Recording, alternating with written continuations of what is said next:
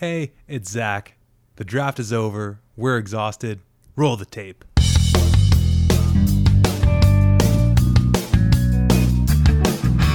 Don Janowski, number 25 receiver, at the University of Waterloo. Dylan Giffen, left tackle, of the Western Mustangs. Jacob Zott, McMaster Marauders, offensive lineman, number 66. AJ Allen, aka Sizzle, number 52, defensive lineman and linebacker at the University of Guelph. Les Mamba, University of Western Ontario, cornerback, number 15. And you're listening to At the 55. At the 55. At the 55. At the 55. At the 55.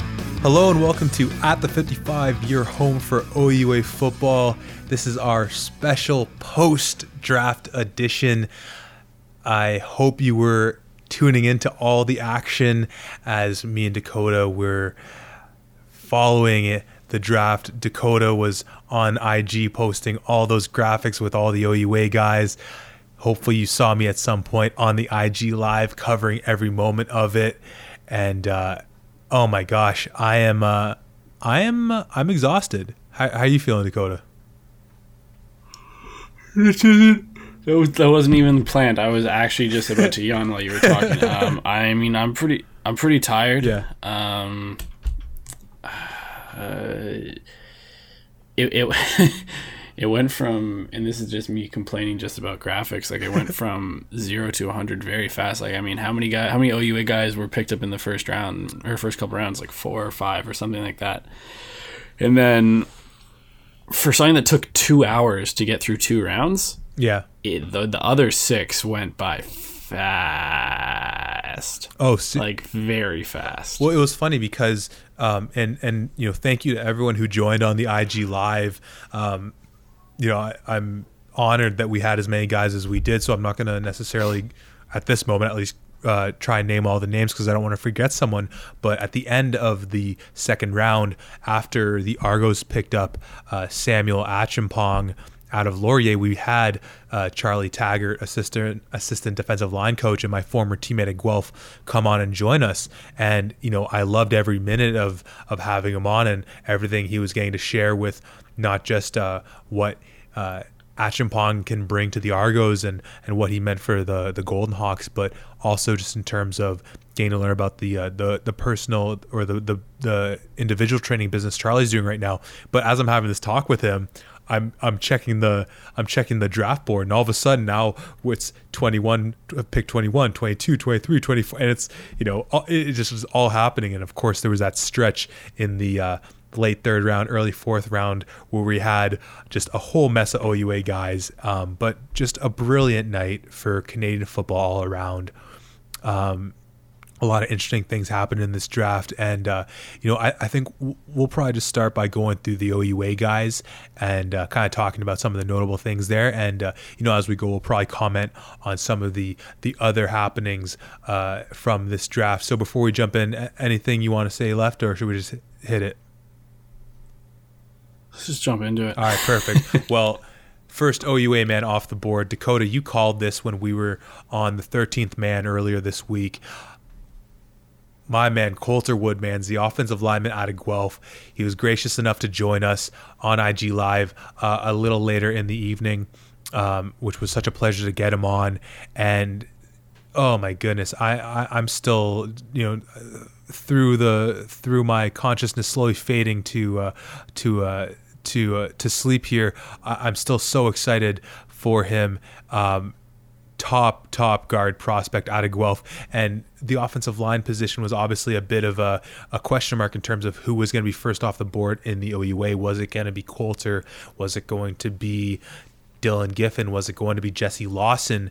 And you know, when you look at where these guys ended up, Coulter was wasn't just the first O lineman picked out of the OUA, but the first by a, a round or two. I, I'm looking through it right now. Um, I mean, we'll just talk about him as first guy off, off the board. What what was your sense when you saw him going over Giffen that uh, that made you want to?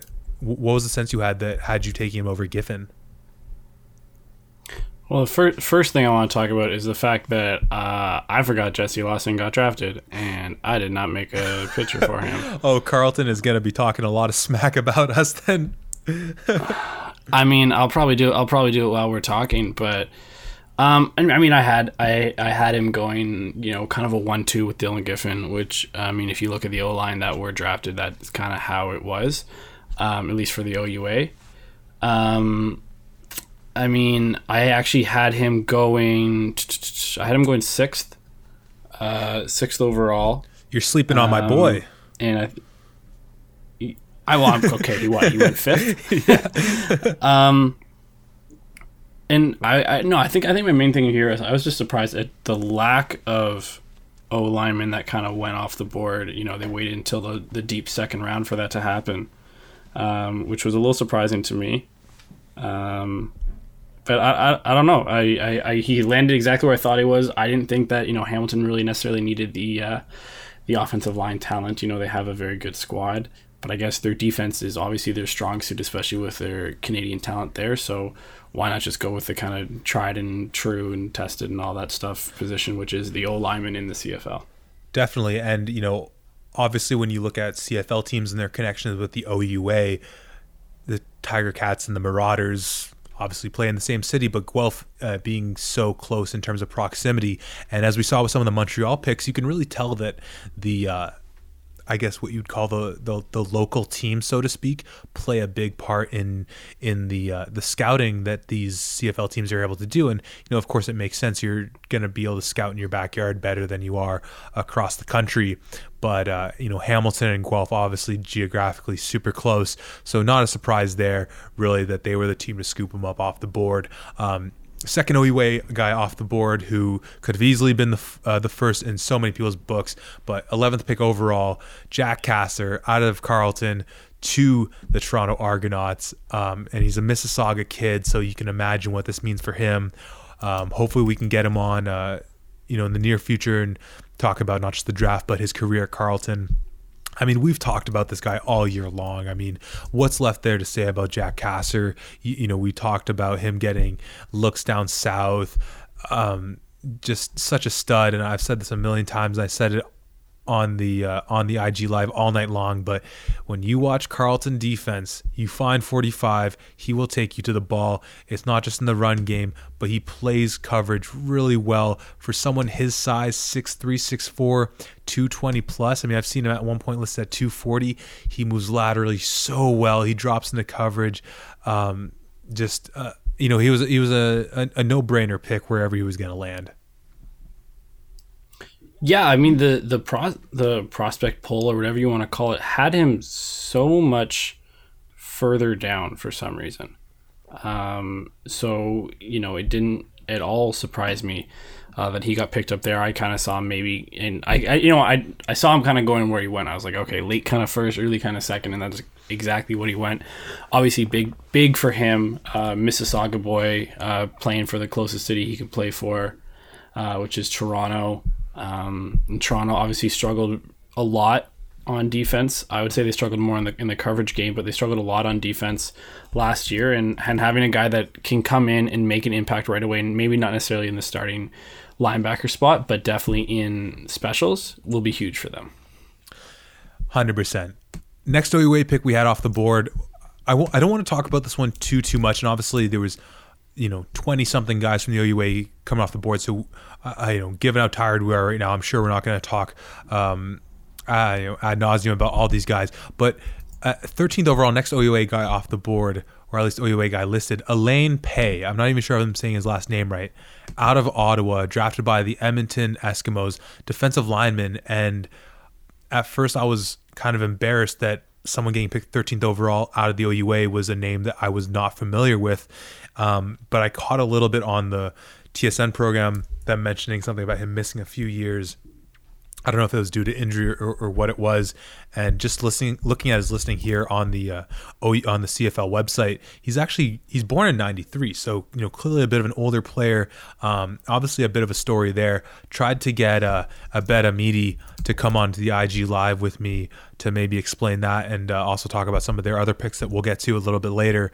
Um, but uh, you know, without getting too deep into that pick, I think that'll be one we'll need to. Uh, I guess maybe bring on some GG guys to maybe clear up uh, what what his uh, what he was all about. But clearly, uh, quite the talent to be picked 13th overall to Ottawa. Pardon me, out of Ottawa to Edmonton. Yeah, I I mean, yeah, we're gonna. I'm gonna draw draw a huge blank on this one. I, and no offense to him at all, but obviously, he's a year younger than me. He's your age. Um, you're 93, right? Yeah, Yeah. I think you're 93. Um, so I mean, I, I would, you know, I, I have no ab- absolutely nothing about him, so I'm not even gonna pretend to to be knowledgeable in this Yeah. in this part of it. Well, then let's move on. I'll, I'll mention the next two names that we had coming out of the OUA because two of the biggest names and two of the, uh, um, you know, two of the sexier names in the in this draft in terms of just the the hype going around them. First off, at number 16, we had Cameron Lawson out of Queens going to the Montreal Alouettes, followed quickly by Noah Hallett out of McMaster, getting picked 18th by Winnipeg. Um, Noah obviously now joining his brother Nick Hallett, whose name I, I embarrassingly forgot when we were on 13th Man the other day, um, but joining his brother there. Um, on Winnipeg, Nick, I believe, played at U of T, and and Cam Lawson. I mean, you know, you talk about a guy like Cassar getting looks in the states, and and just the uh, the hype around him. I, I think Lawson was probably is, is probably right there next to him in terms of guys that there was just so much buzz about. Um, I, I think that's probably the right spot for these guys. There was obviously some talk about maybe Lawson going in the first round, but I'd say 16 and 18 for those two guys feels right. How, what was your sense on the on those picks? Yeah, I mean, it's it's weird because you look at the rounds and you're like, oh man, you know, he shouldn't be like a second or a third round, but then you also realize like there's It's not the NFL. there's so little teams. Yeah, yeah. I mean, yeah, there's so little teams that people get picked up so fast. So, I mean, like a, a third, a th- third or a fourth round in the CFL is still a first round in the NFL sort of thing. Um, I mean, it, it, it really just depends on what the team needs. So, you know, you could be the number two defensive lineman, but if, you know, only two teams need a defensive lineman, you're going to fall to the second or the third. So I think they, you know, they landed where they, where they should have, I guess. I don't know. I don't want to say they should have.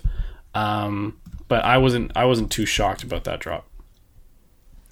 Definitely. Um, all right, so moving to our, our next OUA guy, um, we got Sam Acheampong, the territorial pick for the Toronto Argos at number 20, last pick of the uh, of the second round, the last pick that people would have seen on TSN, defensive lineman out of Laurier, and and as we said on the um, pardon me as I just shuffled through my notes here, but as we were saying on on IG and as obviously as people have talked about in recent years, um, you know Laurier has definitely solidified themselves as, if not top candidate, one of the top candidates for D line U in the OUA. Acheampong joins the ranks of guys like Robbie Smith, Trayvon James, Rashari Henry, Kwaku Boateng and S.A. Murabroy uh, Jufro, um, defensive lineman, um, picked into the CFL out of Laurier. Uh, as we mentioned, we had Charlie Taggart, my former teammate at Guelph, who's now working with the D line at Laurier, come onto the IG Live and, and uh, you know sing his praises. And he really, uh, you know, you look at a guy like Acheampong, 6'5", 262, and that's you know his frame is really what Charlie honed in on. That he has a really unique build. Um, you know he's he's strong enough to handle the inside probably more of a, a, a three tech type guy but you could see him take reps. At the one on the nose can play at the dn position. Really long arms so a guy that's hard to uh, you know as an offensive lineman you especially in the run game you don't want a guy to be able to get extension on you which is hard for uh, harder to do when a guy's got long arms like that. And you know when we had coulter on as well asked him a little about Acheampong, who he hadn't played since 2018, but he uh, was a big fan of him. Uh, Laurier is D-line U as, as the the Western Mustang in the house. I imagine maybe you have some pushback on there, or, what do you what, what's your sense for that? I I don't want to say I was surprised by the where he, where he went. Um, it was it was kind of like an initial shock of where Acheampong went, and then you kind of sit back and you're like, no, it, it makes sense. You know, he he maybe isn't the flashiest and he's not getting talked about enough, but I feel like if he had more of a shot, um, if you know if there was you know say a national combine and he got his chance to run a little bit more one on ones against the best of the best, uh, I feel like his stock would have risen and when I say risen, I mean risen to where he got picked up. Um, just because I feel like he wasn't being talked a lot about in like the mocks, which kind of goes to show. I mean, mocks aren't aren't everything Yeah, in a sense. Where you know I you take take everything they say with a grain of salt. Man, take everything we say with a grain of salt. But Well, then that'll take us towards the the late third round where the uh, avalanche of OUA guys really came through, starting with Tyler Ternowski. Um, let me do my quick monsters in compression. Tyler Ternowski, uh, now a member of the Hamilton Tiger Cats by way of the Waterloo Warriors. Um, anyone listening to this podcast, we don't need to remind you of how great Ternowski is. Um, you know, played in the slot, probably where he'll play for Hamilton. Um, you know, great speed, um, really tough, really tough blocker. You know, he doesn't doesn't seem to be scared to to get dirty in the mix. Um, and uh, you know, bef- I, I won't go in. I'm not going to go in order in these picks just now because I think there's a fun compare two fun comparisons to make. So I'm actually going to jump over two more OUA guys to take us to the 30th pick, where Kian Schaffer Baker out of Guelph was taken by Saskatchewan. And you know, we'd kind of talked about comparing these two guys um, in terms of obviously when you just look at the, the the the counting stats, so to speak, that they were able to put up in the OUA, um, you wouldn't even you know, if you just look at those those numbers, you wouldn't even dare compare the two of them. But and you know, once again, another example of, uh, t- you know, to me, a big shout out to Saskatchewan's recruiting department without having the draft because Kian's someone who probably is a steal because he has like a 40 inch vert. He's fast as a you know he's fast as all heck. Uh, six four. You know they were listing him at 195, but when we had Clark Barnes on, um, I, I thought that number sounded fishy, and and uh, Barnes agreed uh, that he's probably closer to 210, 215. And, uh, you know, we kind of play with that fun thought experiment. If you flip the, the careers of, of Kian and, and Ternowski in terms of playing for Waterloo or Guelph, uh, what kind of production they would have been, you would have seen. But, um, you know, you are a resident receiver. What do you take of Ternowski going 27th to Hamilton and Kian going 30th overall to Saskatchewan? Uh, first of all, congrats to uh, to Ternowski on that. Uh, that's huge. Um, I'll I'll not backtrack, but you know I'll say I thought he was going to go a lot later than than he obviously did. Um, and just off the top of my head, I, he was the first you know U Sport receiver, was he not?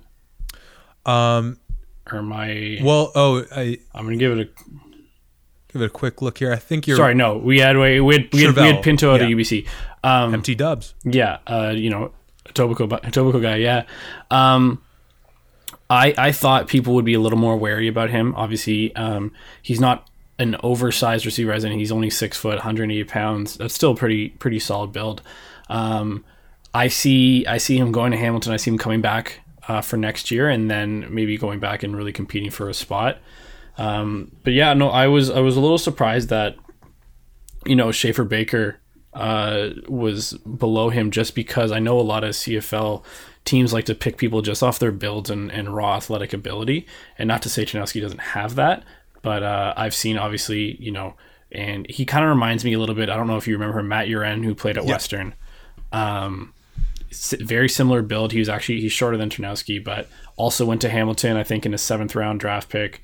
Uh, didn't really end up sticking there, but I mean, I, I hope Tyler can. Man, I hope he doesn't come back to Waterloo. I think he will come back to Waterloo for for one more year. Um, but I hope when he get, ends up getting a chance to really compete in Hamilton that he gets the stick. But I was just surprised. I was surprised by the fact that that skill positions were going, you know, at that spot. I thought they'd fall a little bit. Yeah, and I mean, it was interesting seeing, um, you know, talking about skill position. Rice and John, I mean, kind of going outside OUA, obviously going 21st overall, first in the, in the third round. Um, and we'll get into the uh, Canadian. But do you, do you did you look did you look at his stature?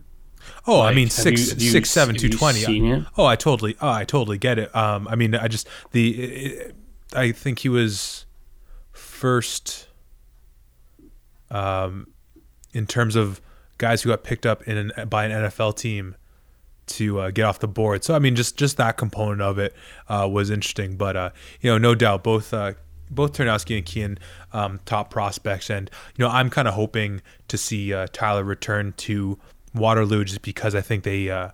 Uh, they're they're due for, for at least a, a, Yates Cup run, if, if not to make a championship. And obviously having him and you know a couple other players who we'll get to from Waterloo who got drafted, having them return will be a, an integral part of their success.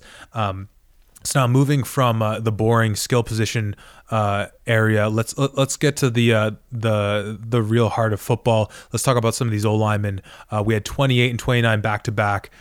Dylan Giffen out of Western going to the Argos, and then Jacob Zaw out of Mac picked up by the Red Blacks. Um, Giffen career tackle for uh, Western, getting reps both at left and right tackle. Um, Zot playing at the right guard spot um, for Mac. Um, obviously, both uh, gentlemen Yates Cup champions uh, in, in, different years, and you know, of course, with these Western Mustangs, and I've said this a few times now, whether it's Western or the guys from Laval or Calgary um, I mean, even a team like Acadia, just because the, you know they they've been known to win their conference and, and get to play in the in the in the in the national semis, that it's it's nice being able to you know especially in a year where we don't have the the combine, getting to be able to watch their tape, not just against you know the bottom feeders of their conference, but being able to say, okay, let's like we can watch a we can watch a five minute highlight tape of Giffen going up against Matthew Betts, right?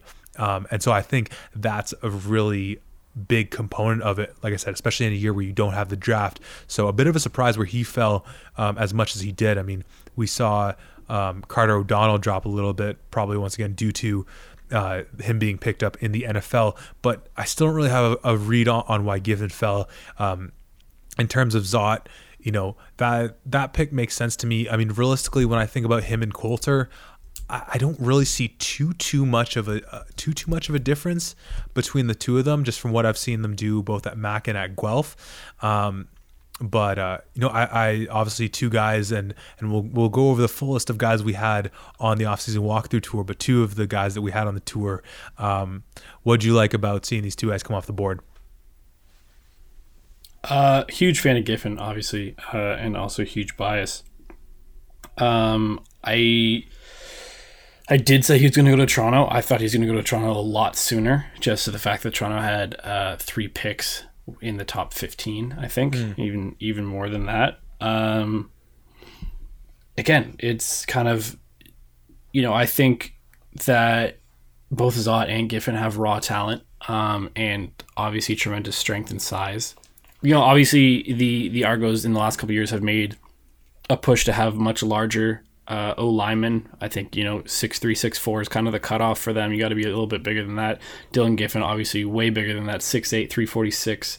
Um, and then you know Ottawa picking up a new quarterback, hoping to start something fresh. It's important to bring in that extra healthy, young, fresh O lineman, if not to come in and start, at least to come in and compete with the guys you have there and make sure that no one's lacking off.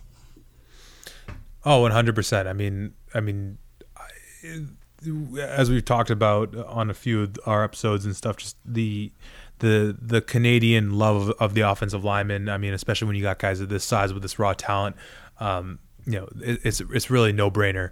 Um, so now moving back over to the defensive side of the ball, our next two OUA guys, and uh, you know this is all once again in succession. This is six consecutive OUA picks, starting with Ternowski, and then moving to the 31st pick overall. We had Waterloo's Curtis Gray, uh, linebacker, getting taken by the Calgary Stampeders, followed by Dotun Akatepe, defensive back for uh, Guelph, getting taken by Edmonton. Um, you know, Gray, I talked about this a little bit on on the IG live. Um, you know, the, really Waterloo's only Achilles heel heel this past year was, uh, or their biggest Achilles heel was was the run defense, and a big part of that was obviously missing a guy like Jack Hinsberger, uh, who won Rookie of the Year in the OUA in 2018, and then missed 2019 due to I believe an Achilles injury. And Curtis Gray was a really big part in terms of you know while while the run defense did suffer, um, he was big in terms of being able to hold down the fort for them, and he allowed them to do a lot of things, um, a lot of things for them in terms of uh, what they wanted to do defensively schematically because he can kind of move around to a few positions. Um, they were obviously, I think, best when they had him in at that uh, in in the linebacker position. Um, so I think a, a bit of a surprise because a name that wasn't so heralded in the mock drafts uh, prior to this, but I believe a name that did come up in terms of uh, sleeper picks when we sort of put that question out to uh, to the guys in the OUA, and uh, then Akatepe um, played safety for Guelph. Um, you know, obviously, uh, you know, the, the, bias is there, but Clark Barnes just spoke in such uh, glowing terms about him, and he's he's a big hitter. Uh, makes a lot of picks for them from the safety position. You can tell he reads the reads the field really well, and uh, you know, just knows when to when when to pounce on on uh, on a ball and when how to make. he's a playmaker. Um, so yeah, Curtis Gray, Akatepe rounding out the six straight picks uh, in the late third round into uh, the fourth round. Is this when you knew you were really in trouble in terms of putting out the the IG posts?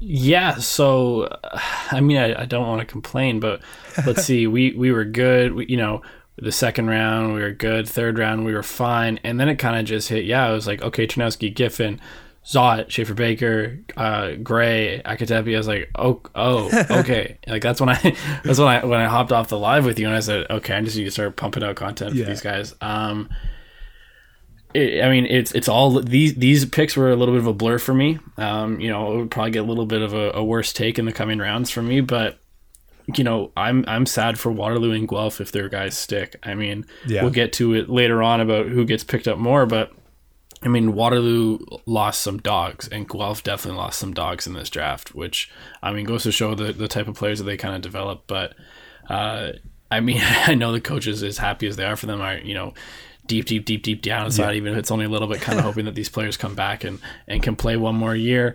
Um, I can't say you know I know much about about Curtis Gray, but definitely Akatepe is is a, is a beast on the field for Guelph. Um, and you know he'll be missed, but only probably by Guelph and, not by a lot of receivers. no, I think uh, I think you got that one on the nose. And just taking a look at some of the stats, Gray finished tied for fifth in terms of tackles per game um, so really making an impact on that defensive side of the ball for Waterloo, which uh, very often gets overlooked because of just the overwhelming talent they have on the offensive side of the ball. Um, so moving a little further in the fourth round, we get another pair of back-to-back OUA picks, starting with Tyson Middlemost out of Mac, going to Calgary with the 34th pick, followed up by uh, our boy AJ Allen uh, out of Guelph, uh, going to Saskatchewan. Um, you know, let's start with Tyson. Um, you know, felt we had Barnes on and then we had Alameen on for a little bit. Um, neither of them seemed to know who he was, which uh, I feel bad about. Uh, that uh, that obviously know happened. who Tyson Middlemost was? Tyson, yeah, yeah, yeah. Clark, yeah, Clark doesn't know who AJ Allen is. No, but yeah, didn't know who Tyson Middlemost was. Which I mean, I, I kind of maybe understood with, with Clark, I guess, like receiver to receiver, and he's in his first year. A little surprised that um, Alameen didn't. But I think this is actually in a, in a in a in a weird roundabout way a positive thing when you actually look at what McMaster does offensively and realistically defensive too, defensively too. Where what do we talk about all year with Mac? They spread the ball out better than anyone in the OUA and maybe even in U Sports. The way that Dewey can just hit any number of his receivers, whether it's Xander Tuchinski or Tyson Middlemost, or feeding it to the running backs. They have their um, with you know Justice Allen uh, um, and all their other weapons. So once again, I think this is a credit to the scouting uh, department for Calgary to be able to recognize that if you look at the stats, Middlemost doesn't necessarily stand out because, well, he's a part of he's a cog in the machine of that McMaster offense that as a whole was dominant, but didn't have necessarily one individual that stood out. So you know, I think that'll be a good pick for them. I mean, I don't have too good of a a read other than the fact that obviously he's been a big part of that offense for a few years now, an offense which is um, you know, when they have had Dueck in the helm at quarterback has been good. Um, but then we move to uh, AJ Allen, who, much like with Curtis Gray from Waterloo that we were talking about there, really unlocks a lot of things for, or unlocked a lot of things for Guelph. Actually, no, I'm not going to talk about it in the past tense because I want to see AJ back at Guelph and then go to Saskatchewan. Unlocks a lot of things for that Guelph defense because of his ability to play D line and linebacker which with the number of guys they have on that defensive line and that linebacking core allows them to uh, allows them to be really creative in terms of how they attack offenses. Um, so AJ, I know, is someone that you formed a, a, really good relationship with in the time since we got to meet with them. Um, how great was that seeing him come off the board? Well, b- before I jump into that, I'll I'll just bounce back a little bit to uh, to Middlemost. Mm. Um, just what you were saying Uh, it's similar to what we were saying about Hallett in the sense where you know great absolute talent that maybe is kind of masked a little bit by the fact that it's such a well-rounded unit. Um, obviously, Dueck uh, it throws to I think we were, we were talking about like eleven different not, completes to eleven different you know Yeah. targets in a game. Um, so you know he might not run out of a game with 150 yards and three touchdowns, but um, you know great great talent. Uh, decent stature. I feel like he's a little taller than than what he's listed at at six one. Yeah. Um, but you know, part part of me wonders, you know, when they were out there in the in the national semis in Calgary, was uh was he being scouted a little bit back over there? You know, did, did Calgary did it just make Calgary's job a little bit easier to uh, to watch him instead of having to travel? Yeah. Um, but no, for for AJ, couldn't couldn't be happier. Uh, you know, to see him get drafted, I was really hoping he was going to get picked up. I thought he was going to fall a little bit, and that's that's nothing against AJ at all. It's just you know his, stature at linebacker. You know, there is a lot of talent there, especially since he kind of plays that outside D end as well. Um, 6'1", 210. Again, I think that's a little bit of fudge numbers. I think he's a little bit bigger than that. Um, no, great, great guy. Uh, I think you know the team's really, you know, during the interviews or during the calls, can kind of see the character of, of a person as well, and I think that kind of helps their stock. But yeah, I was talking to him ahead of time. He's saying that you know certain teams are calling. He he doesn't know where he's going to go, but he's just excited about the process and just just very happy for him. Uh, you know, especially to be picked up so soon. You know, so high in the draft. I know it's the fourth round, but for me, I feel like that's high in the CFL draft because this is the NFL. This would be a, a early second rounder. You know, this would be a Claypool type type draft pick for for a team. Um, you know, I hope he sticks. I think again, similar to what I was saying about Ternowski, I think he's going to come back for another year. Um, you know, maybe they might say, "Hey, switch positions to you know more of a set uh, linebacker sense."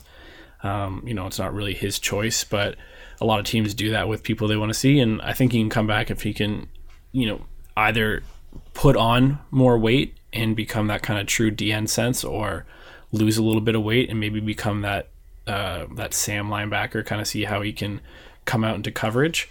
Um, but again, I'm not Saskatchewan. I'm not gonna. I don't know what kind of holes they really need to to fill. But I think either way, if, if he can uh, show the teams that he can play specials, that's that's definitely the way he'll stick on on their roster. Definitely.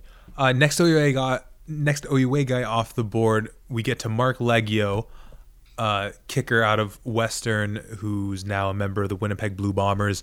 There was on, I think, at least more than one um, mock draft, you know, and maybe these are just the old mock drafts before the info came out, where people were putting him maybe in the first round, going to Hamilton. Um, obviously, as the replacement for Hajrullahu uh, to get the uh, the Western kicker connection there. Um, Winnipeg scooping him up. Obviously, you got Mike O'Shea there um, at the helm for uh, for uh, for Winnipeg as the head coach, and obviously, uh, you know as well as anyone about him being working with special teams in uh, in his time with Toronto as a coach. Um, where did Liegghio finish off in terms of uh, points? Was he the all all U Sports leader, or was it all Western? I don't know if he's all. I don't know if he's all U, U Sports. I know he's definitely uh, OUA. Right, all Um, OUA, yeah. And and just just something for all those people who's like, oh, you know, he's gonna go to Hamilton and, and kind of fill in for Hajrullahu. They you, they do know that Hajrullahu got picked up by Winnipeg, right? Like that's who drafted Lirim Oh, interesting. originally. so it's uh, so yeah, Lirim Lirim went from uh, Winnipeg to Toronto to Hamilton, and now obviously he's uh, in Los Angeles. But I mean, you can kind of you can kind of put those connections together there as well. You know, kind of seeing Liegghio taking over for Lirim at Western, and then people people obviously have their eye on him, um, and now taking over for him in in Winnipeg in a sense. Um, you know, you don't really got to say much about the stature uh, it, when it comes to kickers. You just got to talk about the leg, and he's got the leg not only in his name but also in his in the stats. Um, so I I think this is the type of guy that obviously kickers it's it's different. I think he'll stick, um, whether it's with Winnipeg or if he gets you know if, if for some reason they cut him, which I don't see why he'll definitely get picked up somewhere. Um, the important thing is just kind of staying in the league. Uh, kickers are I don't want to say hated in the CFL, but I mean, coaches have such little patience because there are so many kickers. but it is also an added bonus if you can have that Canadian kicker to start. It you know because of the ratio rules, it kind of gives you a little bit more room to work with. So you know, hope for the best, but I know he can he can bomb it with the best of them. Well, I mean, the numbers uh, bear that out uh, without a doubt. Next OUA guy we have coming off the board, 42nd overall, Dion Pellerin from Waterloo, running back, picked up by the Argos. Dion was the bowling ball um, for the Warriors, um, and you could really see. I, I think he might have been a bit injured in 2018, if I remember correctly.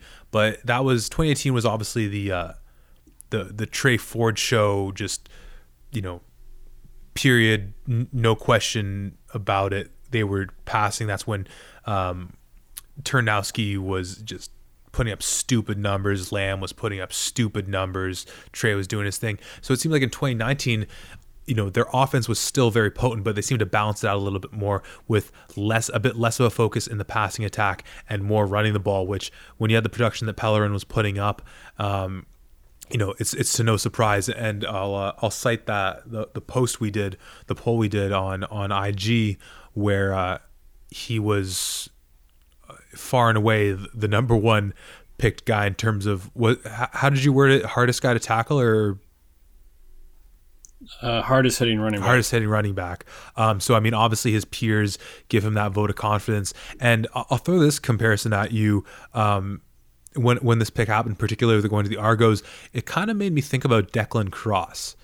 Who do you remember Declan Cross? Um, but uh, just as a, as a bigger running back, uh, Declan I think played a bit of fullback with.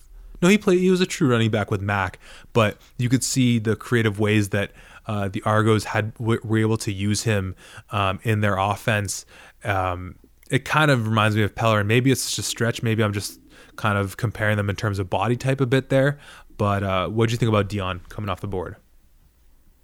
Uh, I liked it. Uh, I, I, I see what you're going at with there. It's it's hard to say where he's going to really fit in. Obviously, with the Argos pretty much doing a complete overhaul on the coaching staff. um, what I'm excited for, and this is kind of just like a, a OUA dream. You know, Dion Pellerin gain holes opened up by Dylan Giffen. so that's that that's a pretty good combination. I also like he's he's got a good size uh, to kind of stick where he's gonna stick. Um, the only tough thing with running backs is obviously um, you know their ability in the pass game. I think he's kind of got that. Maybe he needs to get a little bit more speed. And then I think the main concern right now for any team would obviously be him staying healthy. Uh, he was kind of riddled a little bit with injuries, whether they kept him off the field or not last year. So I think I don't know how his quarantine's been going, but hopefully he's been taking really good care of himself. Um, if he can stay healthy, he's gonna be he's gonna be deadly, whether he sticks again first year or not. But uh, I think he'll have he'll have a, a, pretty solid career if he can, you know, fit in with whatever scheme the Argos are kind of putting in this year. Definitely, it'll be really great to see where he fits in, as you kind of mentioned, with uh, the overhaul with the team. Hopefully, they get the right guys who know how to properly use these pieces. Because without a doubt, the Argos, I think, did a great job of bringing in a, just a load of talent. Now it's just a matter of can you get the right person in there to put that talent in the best position to be successful. Um, so next couple guys off the board, um, uh, we won't. I don't think we'll we'll we'll say too much about this. I know we, we don't want to make this into a, an hour long podcast if we can prevent it, um, even though that's kind of my style. Um, but uh, we had Joseph, Joseph uh, Benz, I, I, I, think is the pronunciation on his last name. It's a bit of a tricky one there. Offensive lineman out of Mack, second offensive lineman for the Marauders coming off the board, game picked up by the Hamilton Tiger Cats um, with the 45th overall pick there. Um, followed quickly by Brad Cowan from Wilfrid Laurier, uh, linebacker, now a member of the Rough Riders, or pardon me, the, the Red Blacks, with the uh, 47th overall pick. Um, I think uh, Cowan's another one of those guys that um, I think Laurier is another good example of of of a defense that you know obviously Acheampong, especially now with how high he went in the pick, it can stand out as being um, you know that guy on their defense or a guy like Ayo um, being one of the you know standout guys but the defense as a whole was just really solid um, kind of looking at some of their stats here Laurier was second against the run last year um, and second against the the pass last year, just in terms of yards given up. So when you look at the type of impact someone like Cowan is going to have at the linebacker position, obviously um, him alongside um, some of the guys like Hutter Coppin and, and the other guys.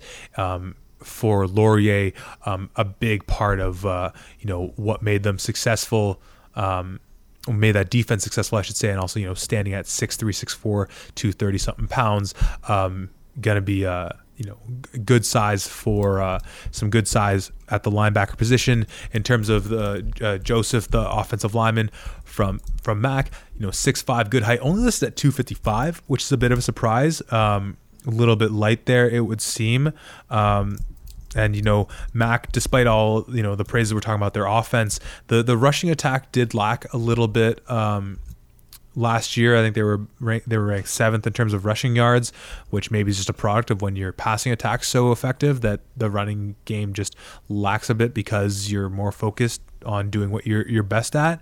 Um, and so after that, this is where uh, I'm going to need your Western specialty to hop in on here. We had Jonathan Femi Cole, uh, running back from the Stang Gang, now joining the Rough Riders. Um, you know, Femi Cole's an interesting pick, and another guy who, um, you know, in, in a in a in a different world where the we don't have the coronavirus and we have our combines and stuff. It'd be interesting to see where he goes because obviously, with the amount of talent Western's had at running back in the past few years it's understandable that kind of similarly when we talked about Kian, his pure stats aren't really there. Um, so what makes a guy like Femi Cole stand out despite not getting just the type of touches that you know would normally put a running back um, at the 53rd overall pick in the draft? I think it's stature over stats um, in this sense. Uh, similar to what I was kind of trying to get at with uh, Kian Schaffer Baker. Now that Kian doesn't have any stats, um, it's just the sort of build you want in a certain position.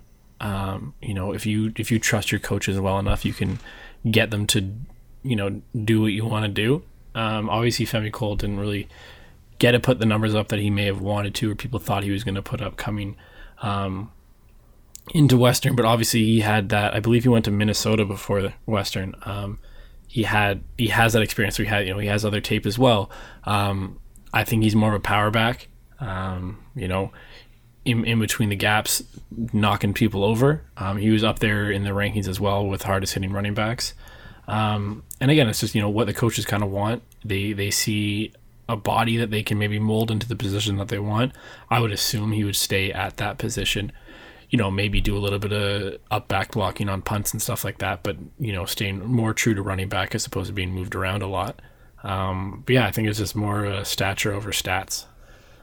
Is it a bit of a surprise that we saw him get picked up, but there was uh, no Trey Humes in this draft. Is that a surprise at all? Is Trey Humes eligible? Oh, maybe. Um, maybe I should. Oh, yeah, I'll double check that. I thought I thought he might have been, but anyways, we'll just move past that. Um, next, uh, next OUA guys coming off the board. We had a pair of GGs finishing the sixth round and starting the seventh round in Kyle Rogers, linebacker, now joining the Winnipeg Blue Bombers. Shout out to him for being the 55th man picked overall. I feel like we should like do something special for him to recognize that. Obviously, uh, you know, not not his doing, knowing that he was going to get picked 55th overall. Um, but then followed suit by Rashawn Davis, defensive end for the GGs, now a member of the Ottawa Red Blacks. Um, you know, Rashawn was definitely getting a bit of hype going towards uh, in, in some of the later mock drafts. Um, Kyle Roger, uh, probably another guy that was slept on, but uh, you know, as as I was mentioning in, in the IG live a few times, um, it, one of the things that stood out to me from our off-season walkthrough tour was from when we were speaking with when we were at McMaster and speaking with Dewey, Andreas Dueck, and he talked about how McMaster or how Ottawa is, uh, you know, one of the more uh, underappreciated defenses out there, and that obviously bared out in the Panda when you saw well their defense win that game for them i really i i, I don't know how you could really dispute that and uh, you know similarly as we've talked with uh, uh, talked about with mcmaster and laurier a little bit two guys who the the names might not not necessarily jump out at you but that's more just a product of how well rounded that defense is yeah, I mean they're not they're not names that are necessarily going to make headlines or you know highlights, but that again that doesn't really matter. Um, when it comes down to it, there's 53 guys on a team, maybe sometimes more, sometimes less, and you know there's not enough room in the headlines for all of them. Doesn't mean they're not good players, and these guys are obviously uh, great at what they do, and the right teams recognize that. The right scouts who get paid to do their job did their job here, uh, and picked up some great talent. Um, you know, obviously Kyle 5'11", 207, uh, good fit at linebacker. I really think linebacker is an underappreciated position in the CFL um, because of special teams and because of the ratio. You got to put players in, in positions and and maybe they they saw something they liked and, and they they're okay with him running all the way down the field on a bunch of kickoffs. You know, they're Grey Cup champs, so they're probably going to score a lot of touchdowns. And then um, Davis, I think he's a he's a little undersized in the height department for uh, a DN. Um, maybe Ottawa kind of likes that. They already picked up obviously uh, some O linemen to protect their their new QB. Um, so I don't, you know, the seventh round is kind of like I don't want to say you can you can kind of risk it and pick up random guys, but these are two solid guys going back to back for Ottawa. Obviously, um, the the GGs are happy, um, and you know the Red Blacks. Again, it's kind of they have that little bit of advantage. They can watch him all year long without having to send their scouts out there and and break the bank on the budget. Um, no, yeah, congrats to those two guys. And I, I, I can't say I know much about them to say whether they're going to stick or not, but I guess the only time will tell. Our next two OUA guys gives us another example of teammates going back to back, and uh, this was our, our our brother Brandon Mackey's favorite part of the draft when we had a pair of York Lions in Caden Johnson and then and Racini Sanjong go back to back with the 58th and 59th pick. Uh, Johnson, the the 6'3", 220 running back, now a member of the BC Lions, and Sanjong, they have him listed at 6'2", 235. I feel like he might be a little taller than that, but now a member of the Edmonton Eskimos, and uh, you know two guys who you know, Caden uh, missed a lot of ball because of injury, um, and so, not to take away from what these guys, you know, do on the field in terms of their, their, football skills, but two guys who I think are best known as being standout athletes. And of course, I don't just say that in this the way that you can talk about any of these guys as being standout athletes, since they're all now professional athletes, but stand out in the sense that they stand out amongst the other professional athletes. Caden Johnson and, and Racini. Um, you had some interesting takes the other day when we were talking about Caden Johnson and, and the impact of the the draft on him. What did you think about him falling to 58? I think he's a steal here. Um, and I think if you ask anyone at York, they're going to say he's a steal here. Uh, again, and kind of another statue over stats type deal. He's 6'3", 220. Um, and I don't know how, how true to the fact that is, but the fact that, he, you know, anyone on his team will say he runs like a 185 receiver. Um, uh, you know, plays football on the track team as well. Uh, yeah, he's he's he's got the stature to to be a, a scary factor for a lot of D linemen and linebackers. Um, and yeah, I was saying that obviously without the national combine, without all this stuff, he doesn't really get a chance to show off um, as much as he maybe like to. And I think if he did, he probably would have been picked a lot higher. Um, you know, I don't want to say had NFL teams looking at him, but he he's got he's got the size and the speed um, to do some damage. And I just kind of you know hope he can stay healthy at in uh, BC. So moving on to the next OUA guys coming off the board. Um, now this was a big surprise for I think a lot of people following the draft. We had Jesse Lawson, uh, offensive tackle from the Carleton Ravens, taken 62nd overall by uh, Saskatchewan, um, late seventh round here. And uh, you know uh, the as far as the OU offensive lineman in the OUA, it was really it was four names. It was it was Coulter, it was it was Giffen, um, it was Zot, and it was Lawson. And if you want to divide that up even more, you had the two guards in Coulter and Zot. You had the two tackles in Lawson and Giffen. And we talk about Giffen dropping as much as he did. It really seems like Lawson um, fell quite a bit. And from a lot of things I've read about him, it seems like people are thinking about him um, moving to the inside uh, to guard, and maybe he's a bit of a you know a, a bit of a project. He's 6'6", 285. Um, I remember I think I think Stephen Carty calls him like stone hands or something like that. Just type of guy who, you know, once he gets the mitts on you, it's it's game over. But you know, a great pick nonetheless. And uh, you know, I'll jump a little ahead as well to you know Mitch Raper, the fullback from Carleton, getting picked 68th by Edmonton. Two huge pieces of the running attack. Um, for Carleton over the years, and obviously when we've seen guys like Nathan Carter have the production he's had there, and then the breakout year from Joshua Ferguson this past year, um, no surprise that the guys that lead the way for the you know running backs like Nathan and uh, and Joshua are are getting picked in the draft, uh, whether it's late seventh and early eighth. Um, any any take on on Lawson here? I mean, uh, just apologies for forgetting him um, in, in, the images. Uh, I will I will say the image is already up um, uh, of him. You know, it's it's up and everything's organized in the right order. Um, again, this is kind of what teams need, and if teams don't really necessarily need O linemen, uh, they're not they're going to let you fall, and you know you shouldn't be disappointed that you're falling to the seventh round because again, this is a 60 second pick and if we're you know looking at NFL, it's still second round. Um, so you know a lot of a lot of great talent in this draft, a lot, a lot to look at. Um, and I still think he's he's he's a great talent. I think he'll stick the first year. Um, whether or not he dresses and starts is is up to Saskatchewan, but you know, great talent coming out of Carleton. Um, and you know, the fact that he dropped might might help him a little bit, put a little bit of chip on his shoulder, and come into Saskatchewan with an attitude. Obviously, not a negative one, but you know mm. exactly what I mean. Yeah.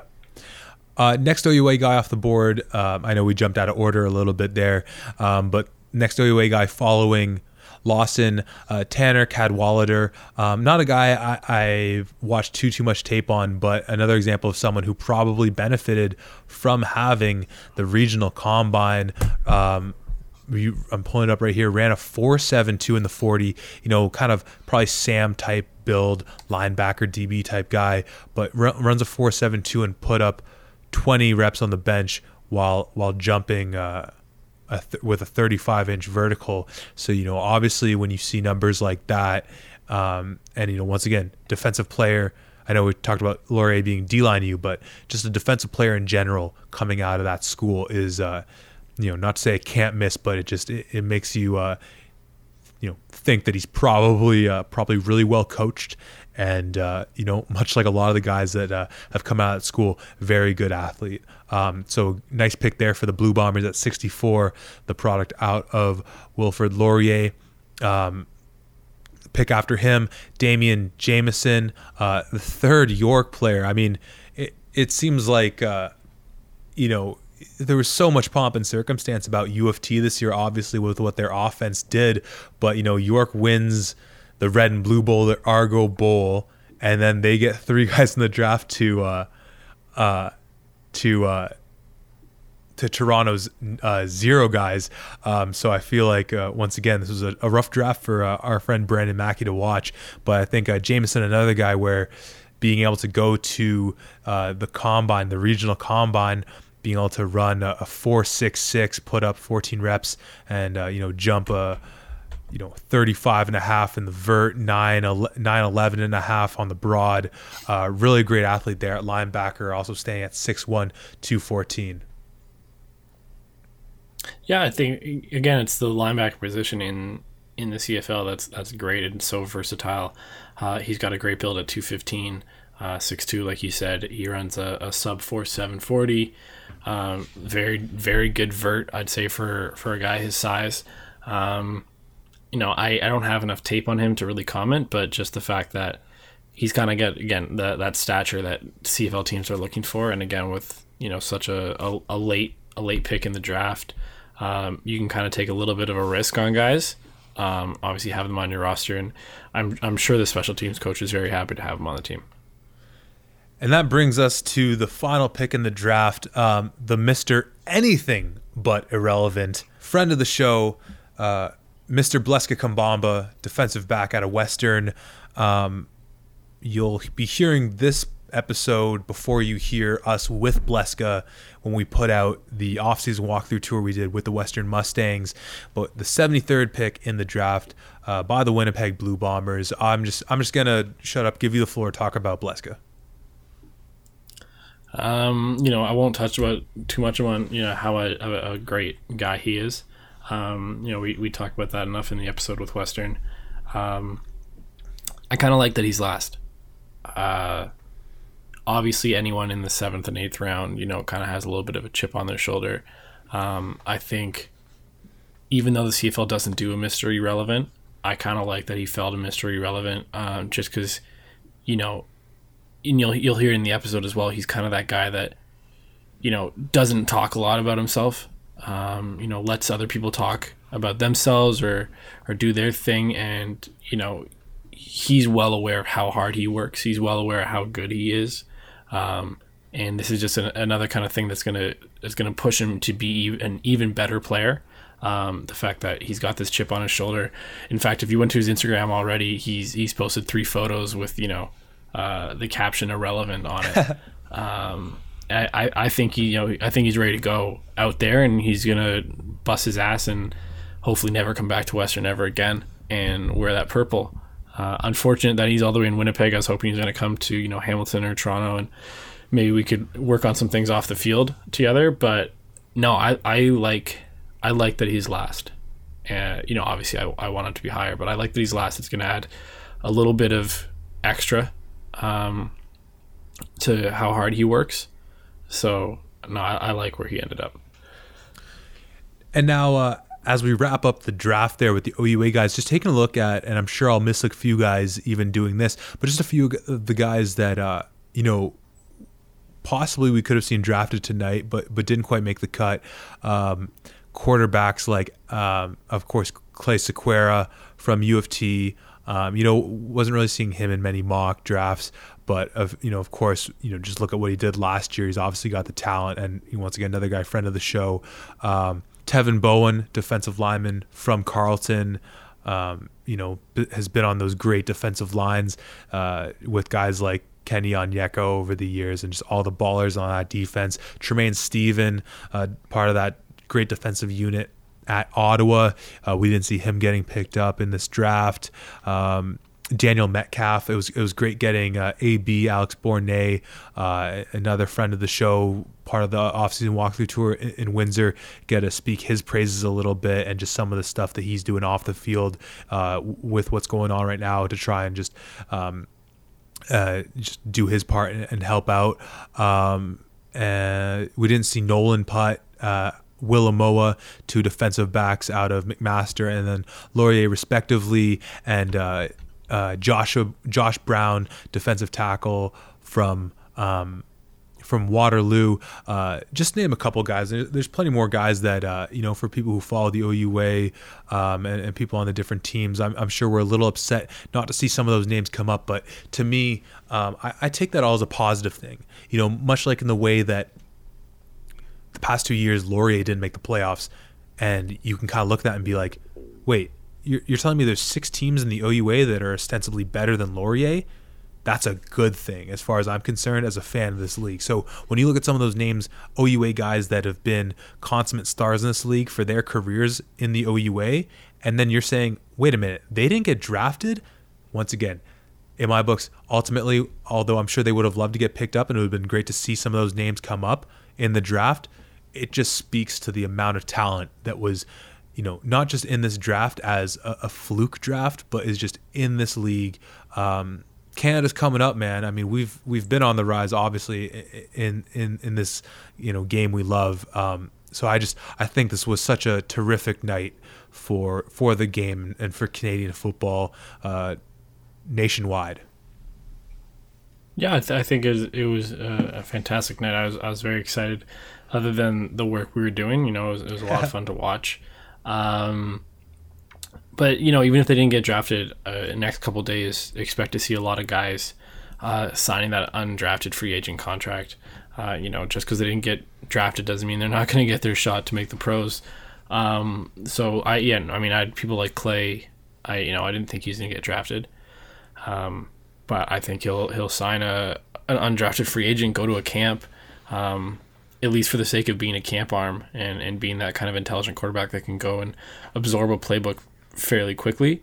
Um, maybe, you know, obviously get sent back down to Toronto, but you know, he definitely could make a roster with, with the the stature, the intelligence he has, and obviously the uh, the stats as well. Um, but no, I'd expect to see even people like uh, Alex Daly sign an undrafted free agent contract um, in the next couple days or weeks. Um, so yeah, just because people aren't getting drafted doesn't mean uh, they're not going to get their shot at their dream. Um, obviously, you want to hear your name be called, but at the end of the day, you know, if you get the chance to compete for a professional roster spot, you're going to go out there and compete. And just because you're a first round draft pick compared to a seventh round draft pick or an undrafted free agent, if whoever's best is the best and they're going to play, you know, I've seen crazier things. People get cut all the time. One hundred percent, and uh, you know, I, I just still think it's it just is a ultimately a, a testament to a, a, a good place that that football's in right now in uh, in our country. So uh, for all those reasons, I think it was just such a such a incredible night and from everyone, you know, while we were doing the IG live, I was taking a look on Twitter, you know, the conversations. I mean, obviously we're very plugged into the people that are going to have conversations about these types of things, but you know, there was so much positivity um, around the draft and you know getting to talk to a guy like Coulter getting picked up and getting to talk to a guy like Charlie Taggart seeing one of his boys get picked up and talking with all these guys um, it was just an incredible night, and you know we're both exhausted, and uh, you know all the uh, other outlets that were covering the draft in their own ways. I, I, I, applaud them for the work they did in preparing and for everything they did tonight, um, because obviously. Uh, you know, not to get into this conversation now because it's a much longer conversation, but obviously the uh, state of football in Canada is somewhat precarious at the moment. But I think this was just a testament to uh, how much um, how much love there is for the sport here. So I think it was a win all around for the guys who got drafted, for the guys who didn't, for the guys who watched it, for the guys who covered it, and everyone uh, in between. Um, so I guess next up on the docket for us, uh, like we mentioned, it's going to be the final episode of the off-season walkthrough tour. Our our uh, you know sit down, so to speak, with some Western Mustangs. Um, that'll be coming out this coming uh, this upcoming Monday after you've heard this one already. Uh, following that, we'll probably do a little wrap up on the tour as a whole. And, you know, from then we're going to just get creative and uh, come up with the next uh, brilliant thing for you guys to, uh, you know, stay entertained. Um, and you know if I'm you, gonna take an I'm gonna take a nap. We're gonna take a nap. That's what we're gonna do. We're gonna stop for a little bit. We're gonna take a nap and just enjoy what the work that we did. yeah, we're gonna pat ourselves on the back for a little bit. Um, you know, I, I, was mentioning on the IG live if you've uh, gotten to see the off-season walkthrough tour shirts that uh, we've been uh, giving out to the guys we've gone on the uh, tour with. Uh, we are selling them. Um, contact us. We'd love. To, we can ship them out to you. We can we can make that work. Um, if you want to, uh, you know, rock any of our uh, rock any of our swag, support the brand. Uh, you know, we would love to see it. Um, and uh, and yeah, you know, uh, if you have missed any of the episodes from the off-season walkthrough tour, they're all there on the archives, Spotify, uh, SoundCloud, Apple Podcasts, Google Podcasts. It's all there. Go check them out. Um, you know, after our little uh, you know recovery nap, we'll be putting up more content. We have a, a ton of stuff backlogged from all that. Um, I, I, don't know if you were there when Alameen was uh, trying to, uh, you know, he, he, was wondering when some of the videos are going to come out from Carleton, and uh, you know, he's getting antsy over there. But uh, I, I, you know, we're working hard to get all that stuff out. But you know, this, you know, the we might you might not be hearing as much from us as obviously with the, the the walkthrough tour coming to an end but we're still working hard to bring you the best content. Uh, we are still your home for OUA football. So you will hear from us on Monday and then after that we'll see you next time at the 55